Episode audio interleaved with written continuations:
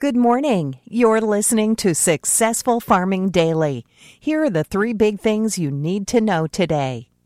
Our first big thing is soybeans and grains were slightly higher in overnight trading after a $2 trillion economic stimulus plan was hammered out by the Senate.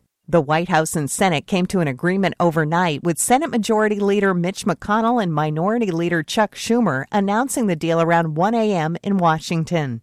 The details of the deal haven't been released yet, but reports indicate that $500 billion will go to help ailing companies. 350 billion will be spent on small business loans. 250 billion will be used for direct payments to Americans, and 250 billion will go toward unemployment insurance. The number of cases of COVID 19 globally now stands at 428,405, with the death toll at 19,120, according to Johns Hopkins University. That's up from about 387,000 cases and 16,595 deaths a day earlier.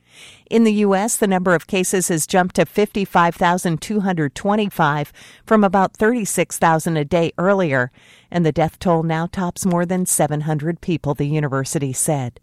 Soybean futures for May delivery rose two and a quarter cents to eight dollars eighty nine cents a bushel overnight on the Chicago Board of Trade.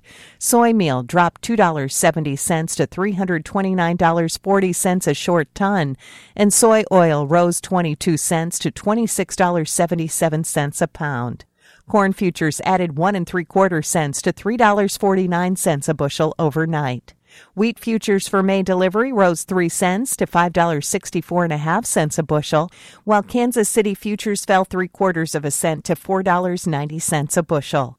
Next up, hard red winter wheat ratings improved in southern plains states to start the week, according to the U.S. Department of Agriculture. In Kansas, the biggest producer of the grain, the hard red crop was rated 48% good or excellent as of Sunday, up from 46% a week earlier, the USDA said in a report.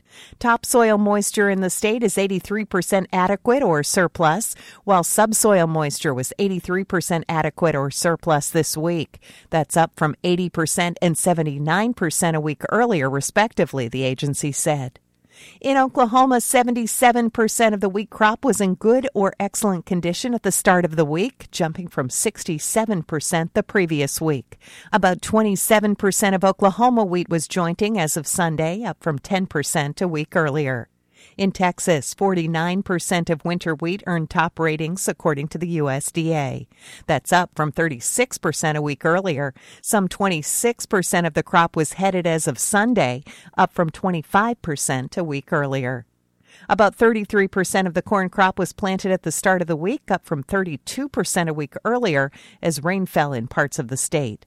29% of the sorghum crop in Texas was planted, up from 28% a week earlier, the agency said.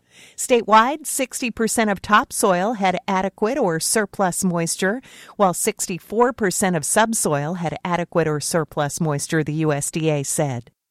And finally, a red flag warning has been issued for much of eastern Colorado and parts of western Kansas amid strong winds and low humidity, according to the National Weather Service. Winds in the region will be sustained at around 15 to 20 miles an hour, with gusts of up to 25 miles an hour, the NWS said in a report early this morning. Relative humidity is expected to be 15 to 20 percent.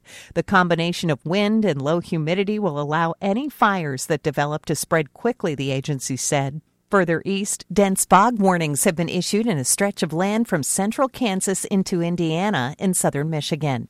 In eastern Iowa and western Illinois, visibility is down to a quarter mile or less, which could impact driving conditions, the NWS said. Thanks for listening. Follow more news on agriculture.com.